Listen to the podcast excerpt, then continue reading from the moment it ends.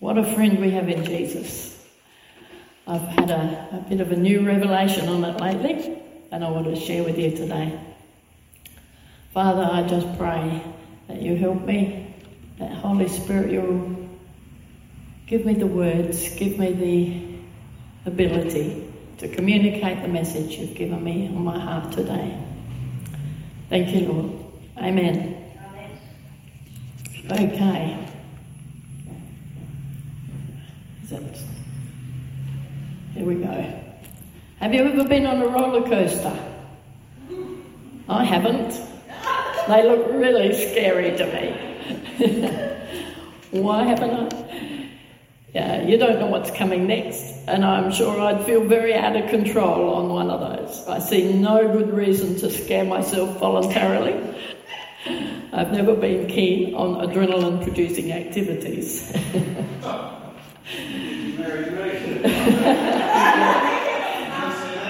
Yet I married you.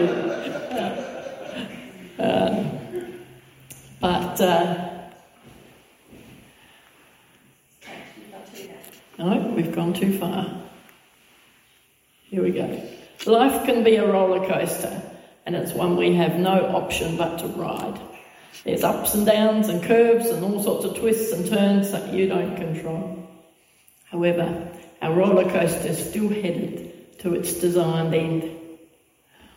We like having a sense of control in our lives, but control is really only an illusion.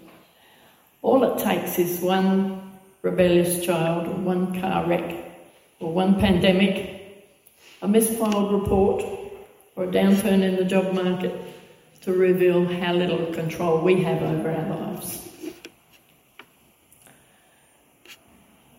Maybe things aren't going how you planned for your life.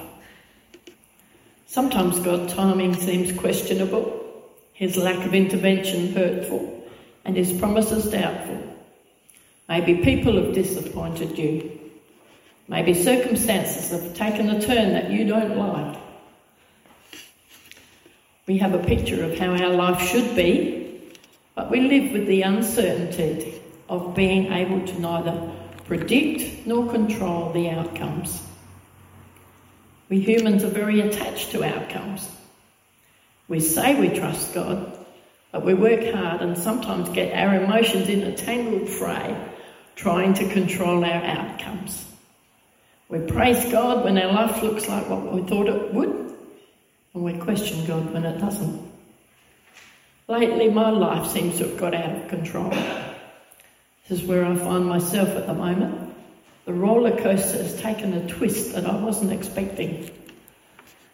I was very happy with my work and my service in the church and my life, how things are going. My life wasn't supposed to go this way. Where is God? I've served Him faithfully all my life and I don't understand why He hasn't intervened to change things. God's been teaching me to tie my hope not to specific outcomes, but rather to the very heart of God, that faithful, gracious heart of my Father. The Bible talks about us being victorious and being conquerors. And what if being victorious is only partly in how we see things turn out? What if the bigger part of victory is how well I live today. The name Elohim is the one used over 2,500 times in the Old Testament for God. It's used for God in the creation story and for the God who gave Moses the Ten Commandments. One Bible encyclopedia says Elohim is best understood as expressing intensity God makes himself known by this name as the Lord of intense and excessive glory and richness as he exercises his preeminence and power in the created cosmos. Sounds like a, an amazing big God, doesn't it? But how can a God like that relate to me and my disappointments and frustrations and difficulties and pain? He's been showing me his heart displayed in Jesus' life here on earth and his willingness to become a human. Hebrews 4 says, Therefore, since we have a great high priest who has ascended into heaven, Jesus, the Son of God, let us hold firmly to the faith we profess. For we do not have a high priest who is unable to empathize with us in our weakness, but we have one who's been tempted in every way, just as we are, yet he did not sin. Let us then approach God's throne of grace with confidence, so that we may receive mercy and find grace to help us in our time of need. During the days of Jesus' life on earth, he offered up prayers and petitions with fervent cries and tears to the one who could save him from death. And he was heard because of his reverent submission. Son though he was, he learned obedience from what he suffered. And once made perfect, he became the source of eternal salvation for all those who obey him. Did you hear that? He learned obedience through what he suffered. We don't seem to learn much when all's going smoothly. It's only when we come up against difficulties that we're motivated to grow, that we start looking for answers, we cry out to God. When we hear that Jesus suffered, we tend to think immediately of the suffering of the cross. And of course, that was an intense and amazing suffering. But Jesus suffered in all the same ways we do, even before he went to the cross. How did Jesus suffer? He was misunderstood and criticised. Imagine, Jesus is there healing a deaf and dumb man, and the Pharisees accuse him of throwing out demons by the power of Satan. he heals a man with a deformed hand. And all the religious leaders can say is, You healed on the Sabbath. You broke the law. You're a fraud. You can't be from God. He experienced grief. His father died before he began his ministry. His John the Baptist, his cousin, was put in prison and had his head chopped off. And the Bible says, as soon as Jesus heard the news, he left in a boat to a remote area to be alone. But the crowds heard where he was headed and followed on foot from many towns. Jesus saw the huge crowd as he stepped from the boat, and he had compassion on them and healed their sick. Just imagine you grieving for your friend, for your cousin who's been killed at a young age, was about the same age as Jesus and he's been killed. And you just want a little bit of time alone, just want a bit of time to talk to your Father. And the crowds You get that little short time in the boat and then you get to the other side and, and they're there. But Jesus had compassion on them. He experienced the difficulty of not knowing Jesus was a man, not Superman. He left his superpowers in heaven. And he only knew things as the Father revealed them to him. So he lived a life a lot like ours in not knowing, not knowing what's coming. The Father revealed to him what was what he needed to know as he went along in his ministry. But he experienced that difficulty of not knowing. He experienced that difficulty of being overwhelmed by people crowding and demanding. They, when he healed people, more and more of them came. You imagine when he was uh, walking along and that woman reached out and touched the hem of his robe. There was such a crowd around that the disciples, when Jesus said, Who touched me? they said, You've got to be kidding. There's crowds everywhere. They're all trying to touch you. Another um, part in Matthew, he says, uh, the crowds came for healing and everyone that touched him was healed. You imagine if that's happening, how he would be pushed and pulled and tugged at and, and just crowded and overwhelmed. And if he was anything like me, he would not have enjoyed that very much, just the overwhelmingness of being demanded in crowds. Sometimes he just had to withdraw. He experienced rejection by friends and family. He returned to Nazareth, his hometown. When he taught there in the synagogue, everyone was amazed and said, Where does he get this wisdom and power to do miracles? But then things turned. And they scoffed. He's just the carpenter's son. We know Mary, his mother, and his brothers, James, Joseph, Simon, and Judas. All his sisters live right here among us. Where did he learn all these things? And they were deeply offended and refused to believe in him. Jesus told them a prophet is honoured everywhere except in his hometown, among his own family. So he only could do a few miracles there because of their unbelief. He experienced disappointment. He was disappointed in how the temple had been turned into a marketplace, and he was angry. He suffered the lack of support from the disciples when he told them he was going to be killed. It says in Matthew, Jesus began to tell his disciples plainly that it was necessary for him to go to Jerusalem, that he would suffer many terrible things at the hands of the elders, the leading priests, the teachers of religious law. He would be killed, but on the third day he would be raised from the dead. But Peter took him aside and began to reprimand him for saying such things. Heaven forbid, Lord, he said, this will never happen to you. Jesus turned to Peter and said, Get away from me, Satan. You're a dangerous trap to me. You're seeing things merely from a human point of view, not from God's. That would have been really a difficult thing to deal with. You're knowing that you've got to go to the cross and you've got people saying, no, no, that can't be right. No, no, that's not the way it should be. And you've got to set your face. And I'm sure that's why he said that to Peter. You've been, you've been a dangerous trap to me. You're, you're trying to get me off track of my, where my father wants me to go.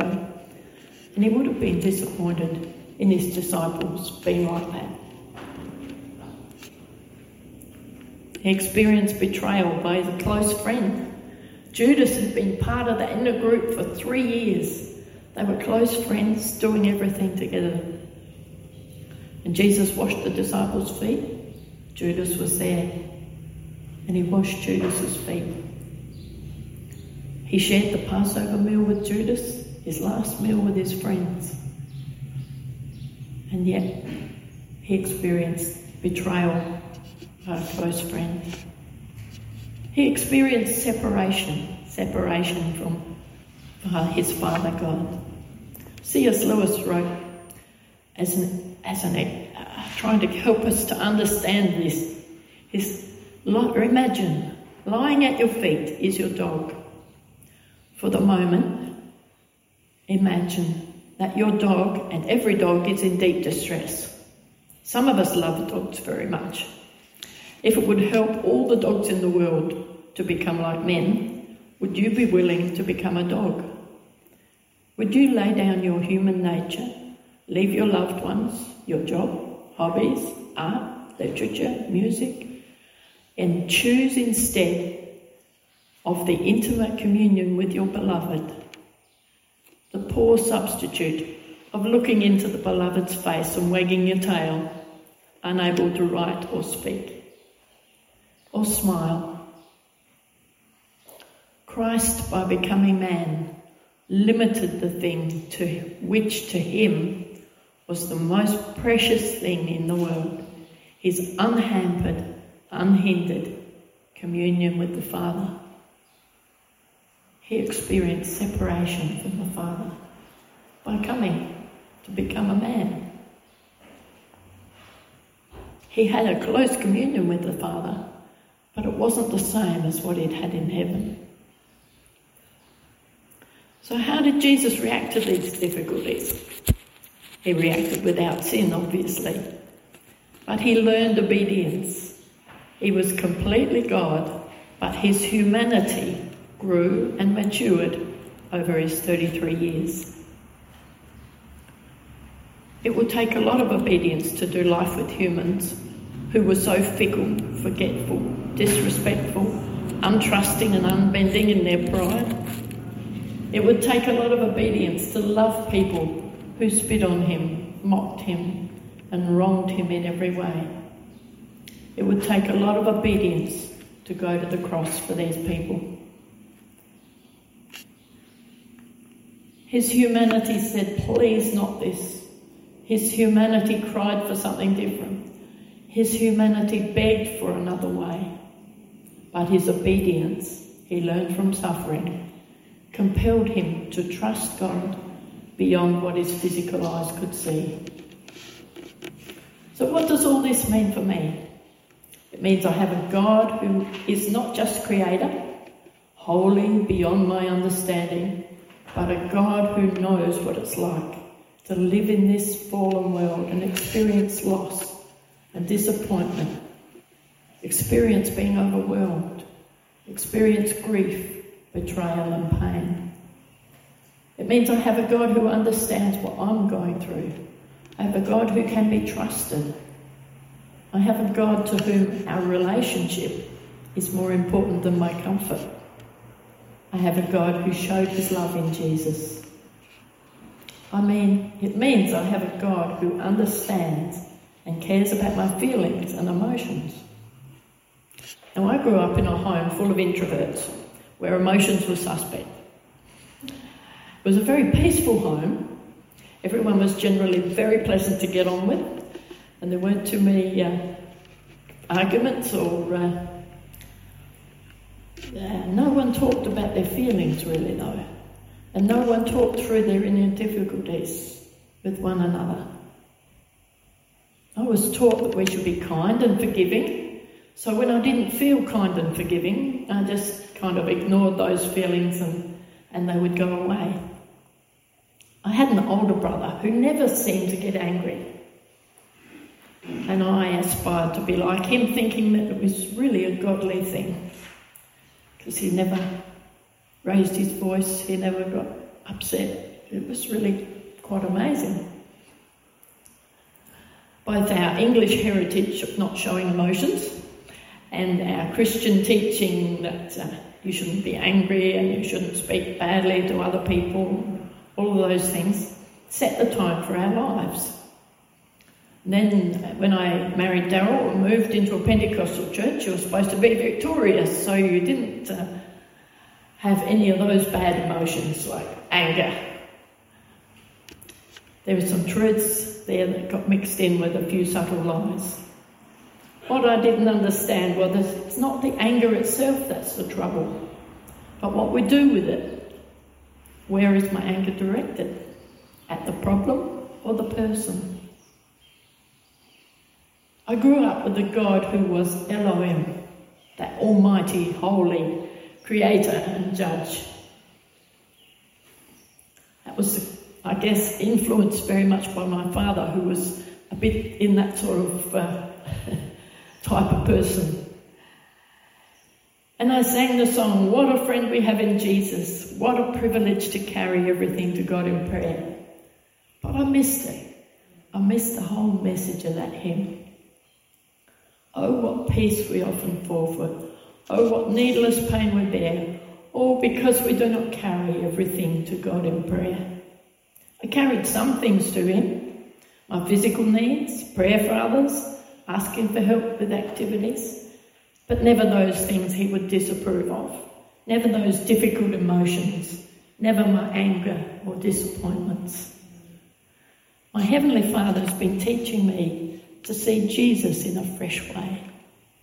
Jesus shows us a different side to God, the side that is merciful and gracious. Of course, I know all that with my head. I've heard the stories of Jesus ever since I was old enough to hear a story. But somehow, the part about him being able to empathise with our weaknesses didn't get through in a way that translated into let us then approach God's throne of grace with confidence so that we may receive mercy and find grace to help us in our time of need, emotional need, as well as physical need.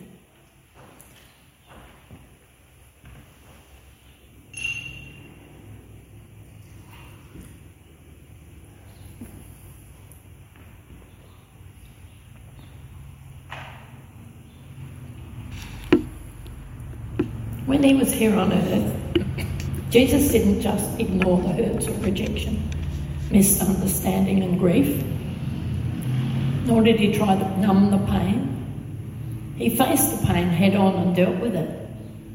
He didn't keep a stiff upper lip. He showed his emotions, but he didn't sin. I'm not saying he let it all hang out, but the gospel writers do record Jesus' emotions at times. He expressed his frustration with his disciples. How much longer do I have to put up with you? He said. Jesus said, You faithless and corrupt people, how long must I be with you? How long must I put up with you? Bring the boy here to me. And Jesus rebuked the demon in the boy, and it left him. And From that moment, the boy was well. Jesus wept at Lazarus' tomb. He was angry and drove the money changers out of the temple. In the garden, he prayed with loud, fervent cries and tears. My soul is overwhelmed with sorrow to the point of death. We read often in the gospel accounts of Jesus' life that he withdrew to a lonely place and prayed. What did he pray about? I'm sure that one thing was to talk to his father about those fickle, disrespectful, untrusting, and unbendingly prideful people. Lysa TerKeurst, in her book, It's Not Supposed to Be That Way, tells the story of how she uh, one day this, had this terrible, excruciating pain in her uh, stomach, and uh, it just got worse and worse, and she ended up in hospital and for five days, she was in hospital with this excruciating pain. The intravenous pain meds weren't even making a dent in it. She was uh, very disappointed in God. God wasn't doing anything. She was asking for relief from this pain, and God was not answering for five days. It went on. She was finally diagnosed with a twisted bowel and a bowel obstruction, and that uh, her bowel had been ready to burst, or was ready to burst, and she needed urgent surgery, and they, they opened her up and fixed her up. But afterward, the surgeon told her that if it had burst, the pain would disappear, but her insides would become septic and she would die. And she discovered that it was the pain that had kept, caused her to keep on seeking answers. I mean, God could have healed her, but the surgeon said it was a miracle that she didn't die, that she had survived that long with a twisted bowel and with that problem. They said a lot of people, uh, they have the pain, the bowel bursts and they die. And they don't actually keep on seeking help because the pain's gone and they feel okay again and they don't realise. And feeling emotional pain is the first step to the healing, to healing the pain.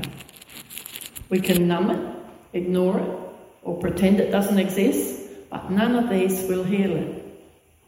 All these options lead to an eventual breakdown, not a breakthrough. It's the pain that we feel that finally demands that we slow down and address what's going on beneath the surface. That's when we genuinely begin to pray about it. And Jesus helps us to face it, and He can then bring healing. I read this little uh, story in a prayer email that I get each week. The writer says, I knew my daughter was upset. She'd been wounded by a friend and was trying to deal with the pain. Standing down the hall from her room, I couldn't make out what she was saying, but I heard the emotional pitch up and down of her words. Anger and hurt were spewing forth. No one was in the room with her. Was she talking to herself? Did we need to be concerned? Seek counselling for her? No, Amy was praying. Amy has learned to take her hurts to God, not given to the silent way her mother and I pray. Amy often talks to God out loud, and she always expresses her emotion, whether happy, angry, hurt, or depressed. And she'll approach God anytime, anywhere. The shower's her favourite spot. When she's happy, she's not even beneath approaching God with an opening. What's up? I love that about her. God has done something special in her heart that allows her to approach Him in this way. She comes with no masks and He meets her. One of the most amazing things about Amy's prayer experiences is how she resolves her prayers. Very regularly, when she goes to God hurt and angry, she comes away accepting and at peace. Expressing emotion in prayer is a gift. Many believers, myself included, find it hard to do. Somewhere along our Christian journey, we became more staid in our prayer life, less emotional. But God wants to commune with us, even in our various emotional states, and even when our anger is directed toward Him. It doesn't matter, He listens. When Daryl first got really ill, I found myself unsettled and very stressed and I was easily upset and didn't really understand what was going on. Graciously, the Lord brought along a couple of books that helped me to look beneath the surface and allow Him to speak to my heart. I found that underneath I was grieving the loss of my bookkeeping work, mad at Daryl for getting sick, not consciously, of course, mad at God for not healing him, not consciously, of course. All those emotions were affecting me but it wasn't until became, I became aware of them and brought them to God and consciously decided to trust that He knows where my roller coaster is headed, even if I don't. That I found the stress lessened and the unsettledness settled.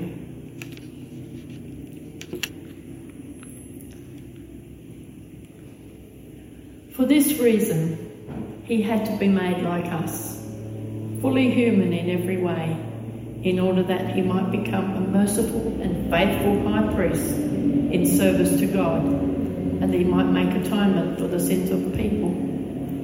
Because he himself suffered when he was tempted, he's able to help those who are being tempted. Therefore, holy brothers and sisters who share in the heavenly calling, fix your thoughts on Jesus, whom we acknowledge as our apostle and high priest.